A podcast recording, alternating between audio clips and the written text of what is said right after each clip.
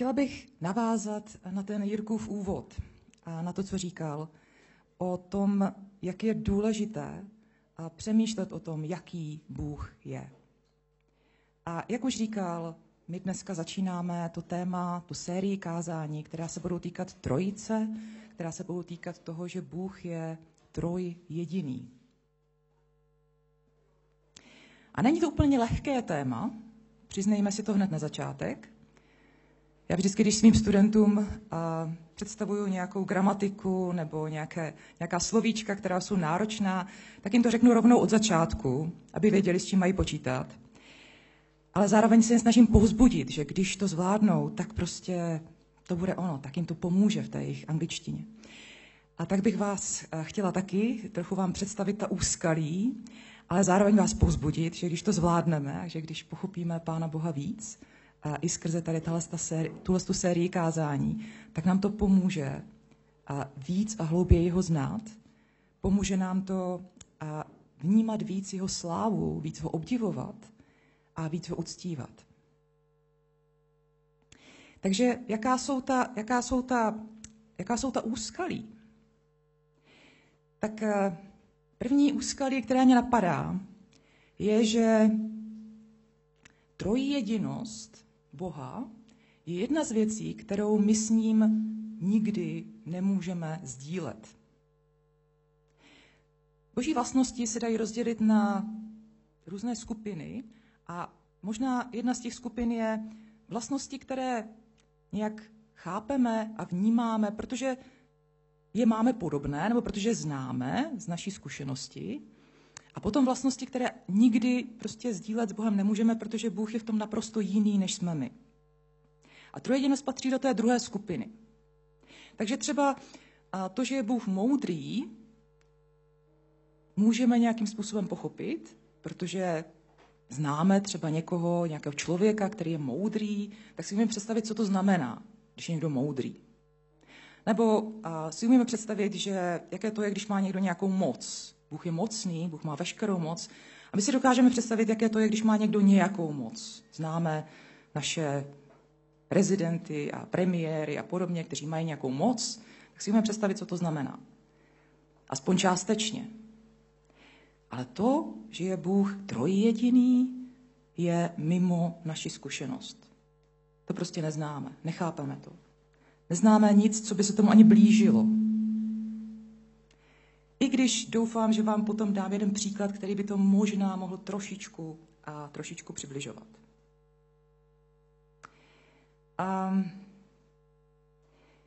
další úskalí je, že to není jednoduché. Že není jednoduché mluvit o Bohu, který je zároveň jediný, jak nám říká třeba vyznání Izraele, takové to známé vyznání z Deuteronomia, z 5. knihy Mojžíšovy, která říká: Slyš, Izraeli, Hospodin je náš Bůh, Hospodin jediný. A na druhé straně Bible, a to nejenom Nový zákon, ale i Starý zákon, nám úplně jasně ukazuje, že prostě existují tři boží osoby. Že Bůh není tak úplně jediný v tom smyslu, jediný a už nijak dál to nejde, ale že je to složitější. A je to jakoby zahalené tak trošku tím tajemstvím a jak tady říkal Jirka, někdy nás to odradí, protože si řekneme, tak Bůh je dobrý, Bůh je krásný, tak by měl být jednoduchý, ne? Přece v jednoduchosti je krása. To se všichni učíme, že jo, estetika a tak dál, když něco je jednoduché, a pěkně se to podaří, tak je to krásné. Takže Bůh by měl být taky jednoduchý, aby jsme to jako pochopili a tím jako bude splněná ta krása a ještě to bude pro nás prostě takové přijatelné, bude to snadné pochopit. Není to tak. To je ta špatná zpráva, není to tak. Ale není to tak ani v běžném životě. Věci, které jsou krásné, které nějak obdivujeme, které se snažíme nějak pochopit, tak prostě nejsou jednoduché. Podíváte se v noci na noční oblohu, je to krásné? Je. Jsme ohromení tou boží tou krásou, toho stvoření, kterou tam Bůh prostě dal na tu oblohu. Ale je to jednoduché? Není. Kdo se aspoň trochu nahlédl do fyziky a do astronomie, tak ví, že to je všechno jenom nejednoduché. Je to strašně složité. A podíváte se na žirafu, řeknete si, to je tak krásné zvíře. Ta elegance, ta jednoduchost těch linií, jak se to prochází. Jenomže když jdete do hloubky a studujete žirafu trochu víc, tak zjistíte, že jako není tak úplně jednoduchá. Podíváme se na člověka. Člověk je nádherný tvor. A můžeme snad říct, že člověk je jednoduchý? Jenom zkuste někomu porozumět. Opravdu porozumět do hloubky. Zjistíme, že to je nemožné. Nebo skoro nemožné, nebo strašně těžké, musíte ho léta znát, abyste mu trochu porozuměli aspoň. Takže není pravda, že to, co je krásné, to, co je přitažlivé, že musí být nutně jednoduché. A s Bohem je to stejně. Dejme mu to právo být i trochu složitý pro nás. A nebojme se toho jít do hloubky. A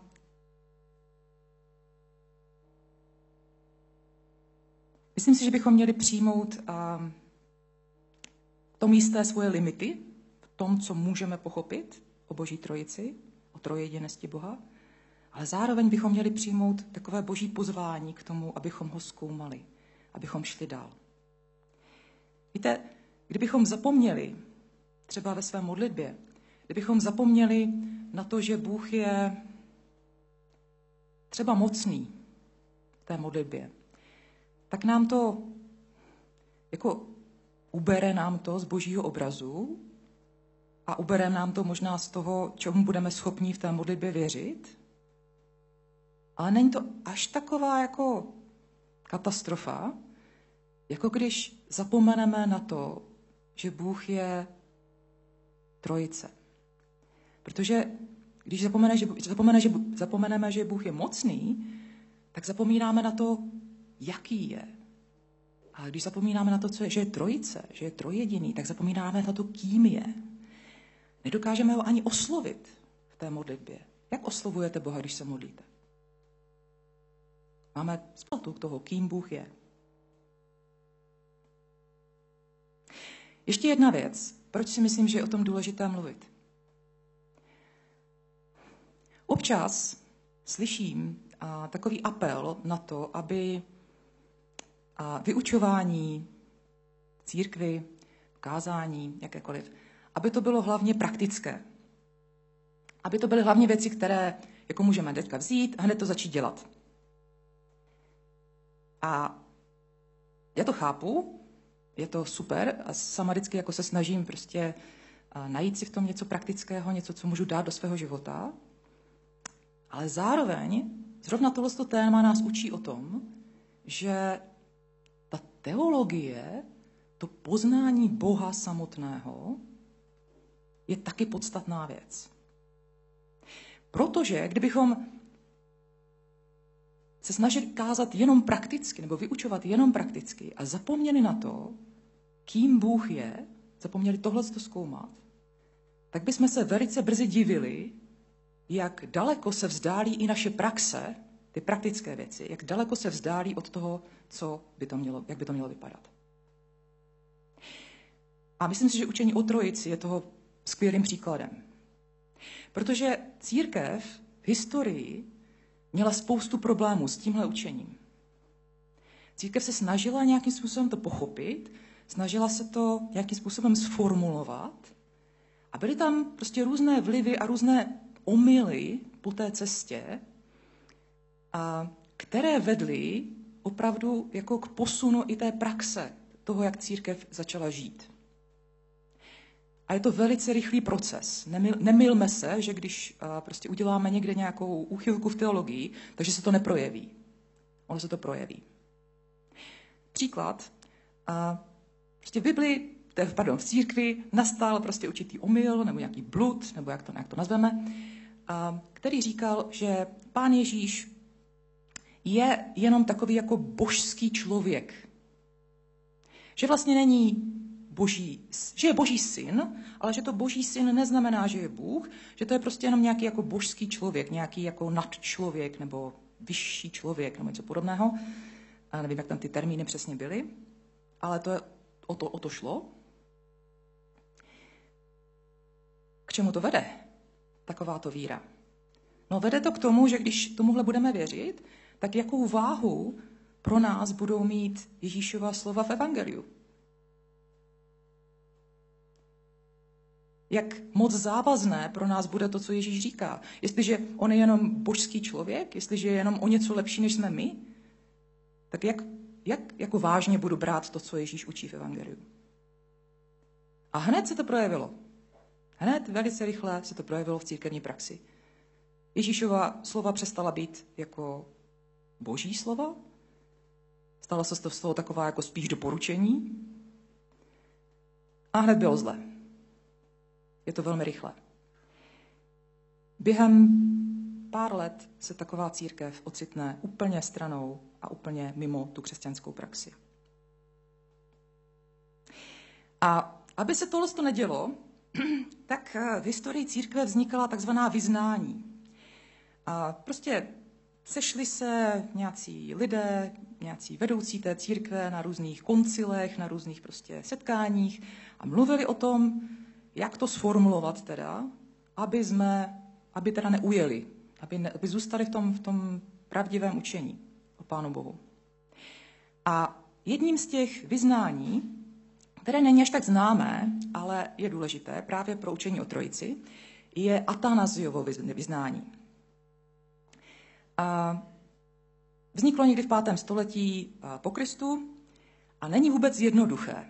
Jestli si ho vygooglíte a najdete si ho, a je docela snadné si ho vygooglit, tak zjistíte, že je dost dlouhé.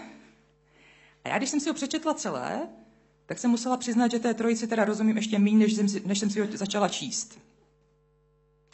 Je docela složité. A musíte jako ho trošku vnímat a zpomalit a číst ho jako pomalu a pozorně, abyste to pochopili. Je to takový systematický popis toho, kým Bůh v trojici je, kým ten trojjediný Bůh je a jaké jsou vztahy mezi těmi osobami, jaké jsou mezi nimi rozdíly.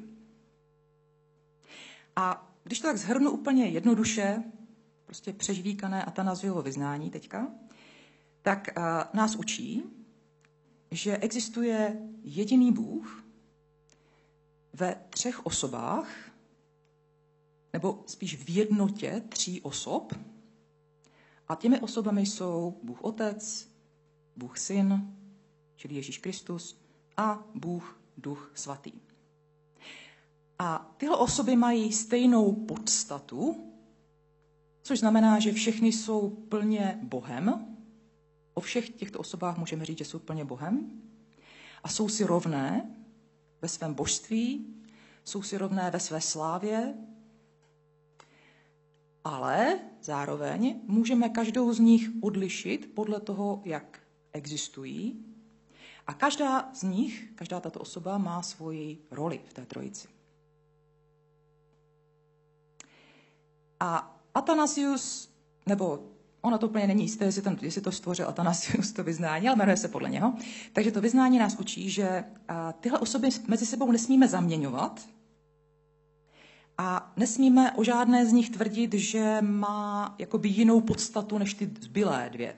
Takže nemůžeme říkat, že třeba Bůh je jenom Otec a Syn, ale Duch Svatý už třeba není. Jo? Takže podstata se nesmí se rozlučovat nebo nesmí se rušit, ta podstata je pro všechny stejná a nesmí se to míchat mezi sebou. Že to bylo asi to, co se v té církvi dělo a to vyznání na to nějakým způsobem reagovalo. A každá z těch osob trojice, a to mě připadá úžasné, to je fascinující, každá z těch osob trojice má svoji vůli, má svůj rozum a má svůj cit. Čili každá z nich je osobou, každá z nich je osobností, dá se říct. A všechny společně, a to mě taky fascinuje, všechny společně pracují a tvoří a působí jako jeden Bůh. A dokonce se navzájem podřizují jeden druhému v určitých stazích dobrovolně se podřizují jeden druhému a mají mezi sebou láskyplný, naprosto naplňující vztah.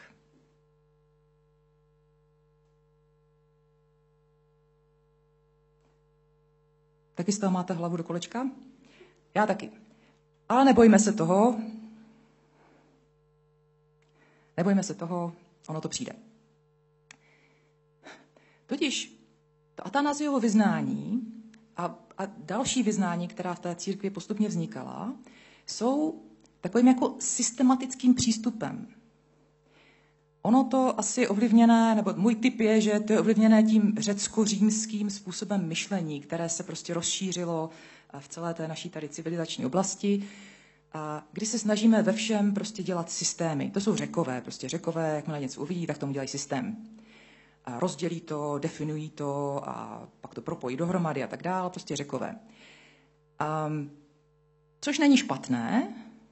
Na základě toho my tady dneska sedíme, protože na základě toho vzniká naše civilizace a veškerá naše věda a podobné věci. To je skvělý přístup. Ale když se podíváte do Bible, tak tam nic takového nenajdete. Jako proč Duch Svatý nepřišel za apoštolem Pavlem a neřekl mu, poslyš Pavle, jak tak píšeš do toho Říma nebo do toho Korintu? Oni ty tvoje listy jsou už takhle dost složitý. Víš co, dáme tam 2-3 kapitoly o Boží trojici. Já ti to vysvětlím, ty to napíšeš a bude to. Všichni to budou rozumět. Bylo by to skvělý, říká tady Eva. Ano, já souhlasím, že by to bylo skvělý, ale není to tam. Prostě to tam z nějakého důvodu není. Z nějakého důvodu Bůh neudělal to, že by nám dal napsat do Bible, do Nového zákona, třeba 2-3 kapitoly o trojici. Nepovažoval to za nutné nám s tom udělat systém. To až ti Řekové, až ti Římani, když se k tomu dostali.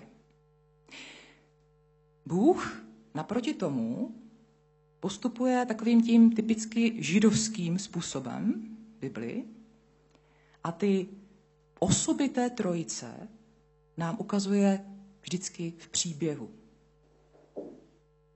V příbězích, které jsou ve Starém zákoně, spousta příběhů, v Novém zákoně, tam vidíme prostě osoby Boží trojice v příbězích. Často je tam jenom jedna osoba, někdy jsou tam dvě a jsou některá místa, kde jsou všechny tři. Najednou prostě se tam jako vynoří všechny tři osoby trojice. Je to hrozně zvláštní, když takhle začnete číst Bibli a začnete tam jakoby ty osoby trojice tak jako stopovat, tak jako mě to otvírá oči prostě pro Pána Boha a učí mě to víc ho poznávat. Myslím si, že hrozně dobrým příkladem je jedna z prvních zmínek nebo prvních takových náznaků o trojici, která je hned v Genesis, v první knize Bible, a první kapitola 26. verš, kde se mluví o stvoření člověka. A Bůh tam říká strašně zvláštní věc. Bůh říká, učiňme člověka, aby byl naším obrazem podle naší podoby. Bůh o sobě mluví v plurálu, Bůh o sobě mluví v množném čísle. To je zvláštní, že? Nikdy předtím, nebo předtím ani potom to nenajdeme, prostě jenom tady ta věta zazní, učiní mé člověka, aby byl naším obrazem, aby byl podle naší podoby. A co udělá? Bůh stvoří člověka, Bůh stvoří muže a ženu. A jací jsou muž a žena? Muž a žena mají stejnou podstatu, oba dva jsou plně člověkem, jsou si rovní, že? Bůh říká, stvořím pomoc tobě rovnou, ale zároveň mají každý svoji existenci, prostě existují nezávisle na sobě, a mají různé vlastnosti a mají i různé role v tom vztahu, který tam vzniká mezi nimi. A pak Bůh řekne, Muž opustí svého otce a matku, připojí se nebo přilne ke své ženě a budou ti dva jedno tělo. Ti dva se stanou jedním. Jejich vztah je tak blízký, že se stávají jedním tělem, že se stávají jednou duší, že jsou prostě jedním celkem, dva jsou jedno. A tohle celé je podle božího obrazu a k boží podobě. Není to úžasný? Pro mě je to jako snad největší důkaz nebo snad největší obraz, který ukazuje na trojici. Bůh stvoří člověka podle jejich, teďka to převedu to množné číslo do té třetí osoby, Bůh stvoří člověka podle jejich obrazu, podle jejich podoby, myslí tím trojici, myslí tím Otce, Syna a Ducha, a stvoří muže a ženu, kteří jsou dvě osoby, stejné podstaty, ale nakonec jsou jedno. V tom vztahu, který spolu mají. Možná nám to může pomoct porozumět trochu trojici, jak to Bůh myslí, jaký vlastně je. Je to obraz, který... Je to jeden z těch příběhů, z těch malých příběhů, které tam nacházíme v Biblii a které nám tu trojici přibližují.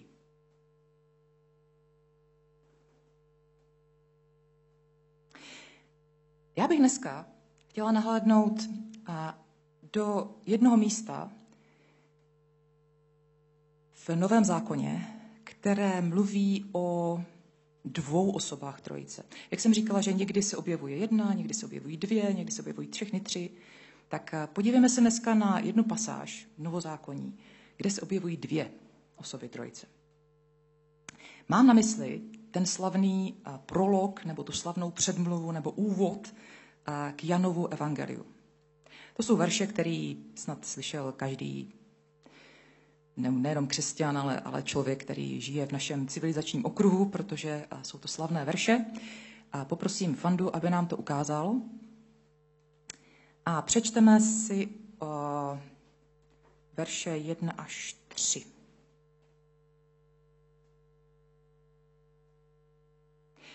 Na počátku bylo slovo. To slovo bylo u Boha, to slovo bylo Bůh. To bylo na počátku u Boha. Všechno povstalo skrze ně a bez něho nepovstalo nic, co jest.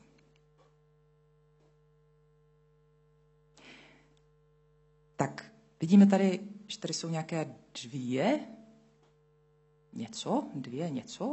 Je tady Bůh a je tady slovo. To slovo je u Boha a to slovo je zároveň Bůh. To je zvláštní, že? Něco je u Boha a zároveň je to Bůh. A mně to zní a veškeré církevní a historie a autority vždycky říkali, že toto slovo je Kristus. Že toto slovo je Ježíš, je to syn, boží syn. Druhá osoba trojice. A co se tady dozvídáme o těchto dvou osobách, o jejich vztahu? A dozvídáme se, že na počátku, ještě dávno předtím, než vznikla země, než vzniklo cokoliv dalšího, tak tyhle dvě osoby jsou spolu. A tyhle dvě osoby jsou jedno. Mají tu stejnou podstatu. Oba dva jsou Bůh. To je ten první verš. Druhý verš nám říká ještě něco zajímavějšího. Říká nám, že skrze tohle slovo, skrze toho syna, bylo stvořeno všechno, co je. Takže když se podíváte z okna a vidíte tam strom, vidíte tam kámen, vidíte tam ptáka, vidíte tam zajíce, ten tady bydlí kousek pod tím, tak to všechno, co vidíme, a dokonce i my sami, je stvořeno skrze syna, skrze Ježíše Krista. On je tím prostředníkem toho stvoření. Což je legrační, protože když si přečtete začátek Genesis, tak tam najdete větu: na počátku stvořil Bůh a nebesa a zemi, země byla pustá a nad vodami se vznášel kdo? Duch Boží. Aha. Vidíte tam ty tři osoby? Genesis se zaměří na přítomnost Ducha Božího, Jan se zaměří na Krista, který je prostředníkem toho stvoření, ale oba nám dávají tu též zprávu. Na počátku bylo tohle. Na počátku je trojice, která tvoří svět.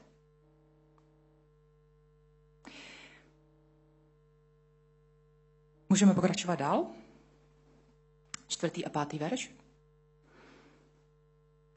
Čteme tam, že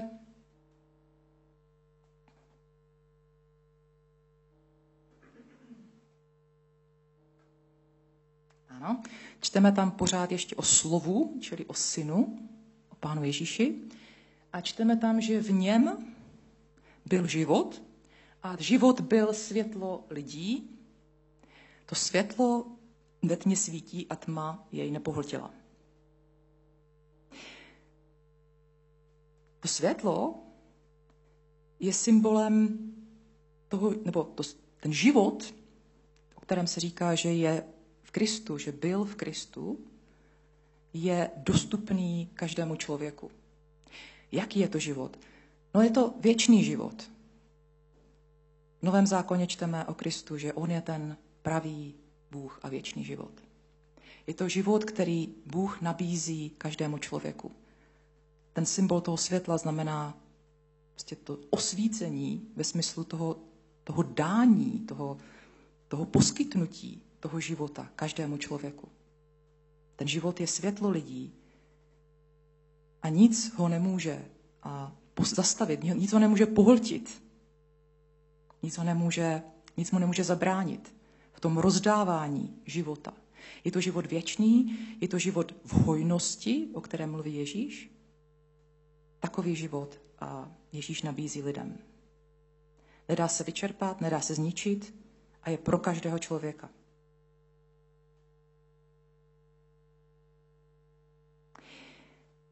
Můžeme dál na verše 9 a dál.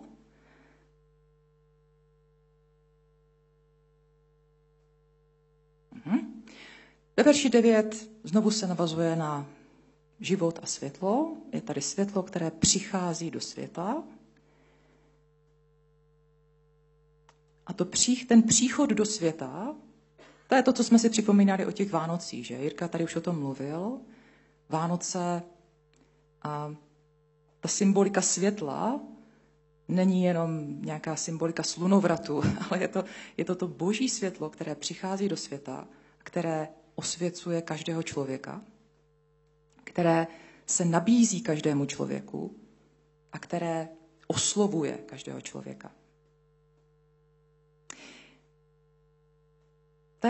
To jsou všechno jako krásné obrazy.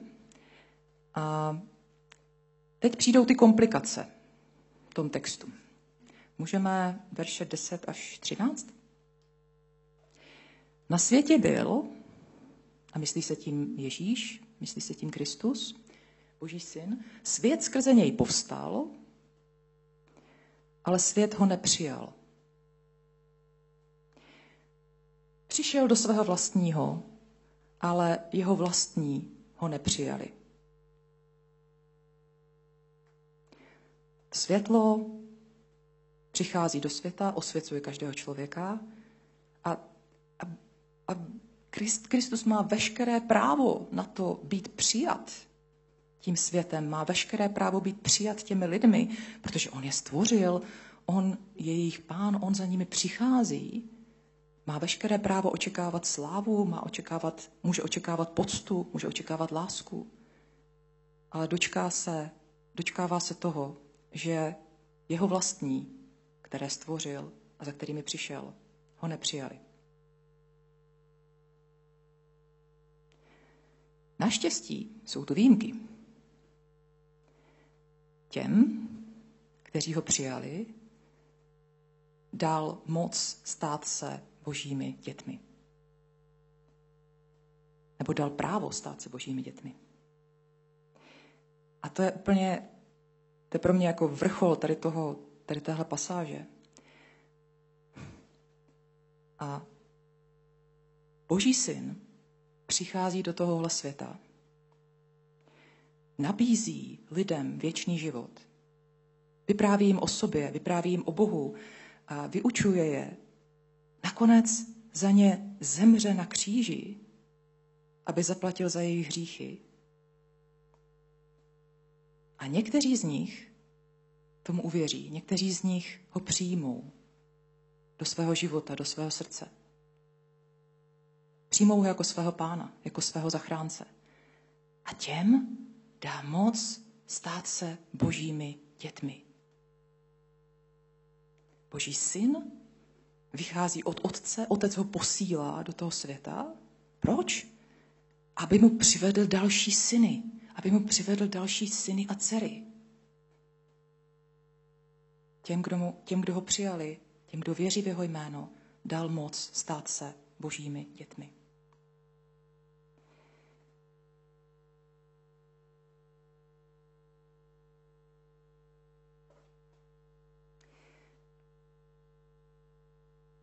Můžeme dál na verš 14.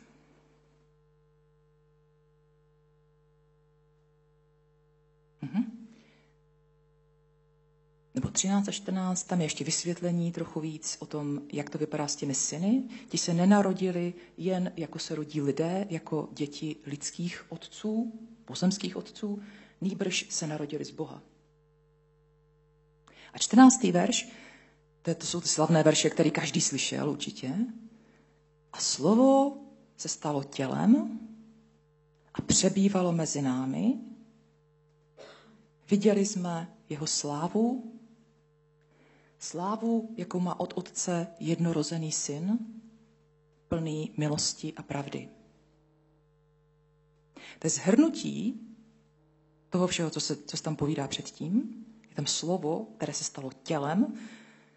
Věčný boží syn se stal člověkem, přebýval mezi námi, žil tady na zemi, jako každý z nás. A my jsme měli možnost uvidět jeho slávu. Jakou slávu? Slávu, kterou měl od otce, kterou má od otce. Tu slávu, která je v té trojici. Totiž ty osoby té trojice, jak otec, tak syn, tak duch svatý, si navzájem prokazují poctu a slávu. Navzájem oslavují jeden druhého. A my jsme měli příležitost vidět Ježíšovu, Kristovu slávu, kterou má od svého otce.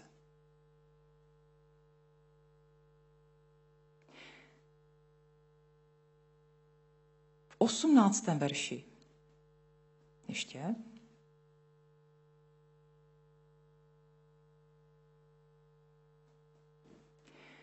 Ještě víc se nám odhaluje ten boží záměr, protože tam čteme, že Boha nikdy nikdo neviděl, nikdy nikdo neviděl tu trojici, nikdy nikdo neviděl Boha samotného, ale jednorozený syn, který je v náručí otcově, nám o něm řekl. Vidíte tu lásku? Syn, který je v náručí otcově? Představte si syna, jakéhokoliv kluka nebo mladého muže, který spočívá v náruči svého otce. Je to nádherný obraz, který ukazuje tu důvěrnost a tu blízkost, tu lásku, která je mezi otcem a synem. Jednorozený syn, který je v náručí otcově, nám o něm řekl. Ježíš přišel proto, aby nám ukázal ten vztah, který může mít syn a otec. A dokonce nás do toho vztahu pozval. Už jsem říkala, že otec posílá syna. Proč? Aby mu přivedl další syny. Aby mu přivedl další syny a dcery.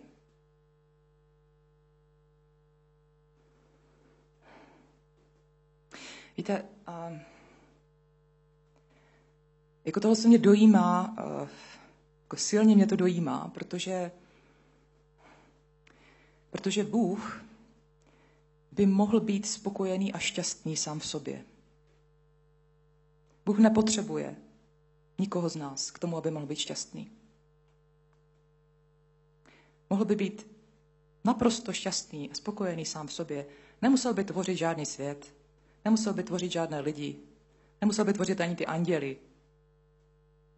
Bůh ve své trojjedinosti je tak plný lásky, tak plný naplnění, plně veškerým komfortem vztahů, který si my ani nemůžeme představit. Je tam láska, je tam podřízenost, je tam nesobeckost, je tam prostě, já nevím, veškeré nádherné věci, které si dokážeme představit o vztazích, jsou ve trojici. Bůh by mohl takhle existovat celou věčnost a nemusel by si komplikovat svoji existenci čímkoliv jiným. Přesto se rozhodl jinak. Přesto se rozhodl Otec poslat svého milovaného syna, svého jediného syna, toho, který je v náručí Otcově, se rozhodl poslat ho na tenhle svět, do nebezpečí, do pohrdání, do nepřijetí, které tam bylo, aby mu přivedl množství dalších synů a dcer. A Ježíš se nesobecky rozhodl to udělat. Dokonce se rozhodl podělit se s námi v jistém smyslu o to postavení toho syna. To je úplně neuvěřitelná věc. Jak se v Efeským píše, že jsme usazeni na trůnu spolu s Kristem. On se rozhodl se s námi podělit o to postavení syna. On nás zve do té trojice. On nás zve jakoby do toho vztahu, který v té trojici je. On nám dal Otce, aby jsme my měli Otce, aby jsme my byli synové a dcery Boží, aby jsme měli Otce, tak jako on má Otce. A učí nás tímhle způsobem žít. Bůh se otevřel a dal se, ačkoliv nemusel, ačkoliv nepotřeboval.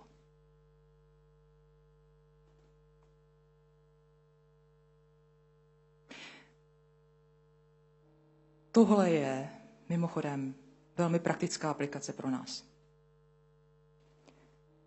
Jestli si připadáme, že náš život je fajn a že je super a že máme dobré vztahy a že se máme dobře, třeba já si tak připadám, ne že bych neřešila problémy, řeším spoustu problémů, ale jako mohla bych si klidně existovat prostě spokojeně beze všeho, ale Bůh mě zve k tomu, abych svůj život a svoje vztahy otevřela ostatním.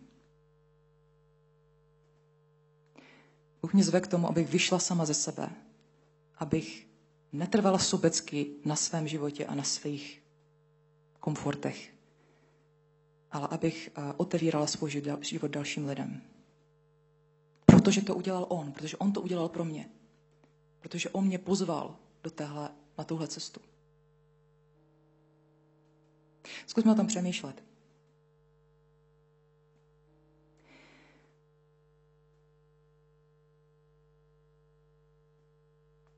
Chtěla bych vás povzbudit, abychom společně poznávali trojjediného Boha. Jak?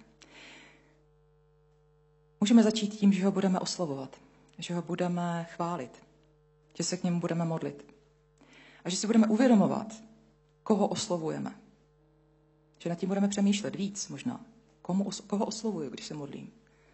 A proč ho oslovuju? Zkusme se na něj spoléhat každý den. Protože Bůh nás zve do vztahů, které jsou ve trojici. Bůh nám nabízí náruč Otce. Bůh nás posazuje na trůn spolu se synem. Bůh nás provází a utěšuje a učí a usvědčuje skrze Ducha Svatého. A mohla bych jmenovat ještě spoustu dalších věcí, které Duch Svatý dělá. A byla by strašná škoda, kdybychom o cokoliv z toho přicházeli. Je to takové bohatství, které v Bohu je. Díky Trojici. Pojďme to poznávat, pojďme to otevřít, pojďme v tom růst. Společně i každý sám.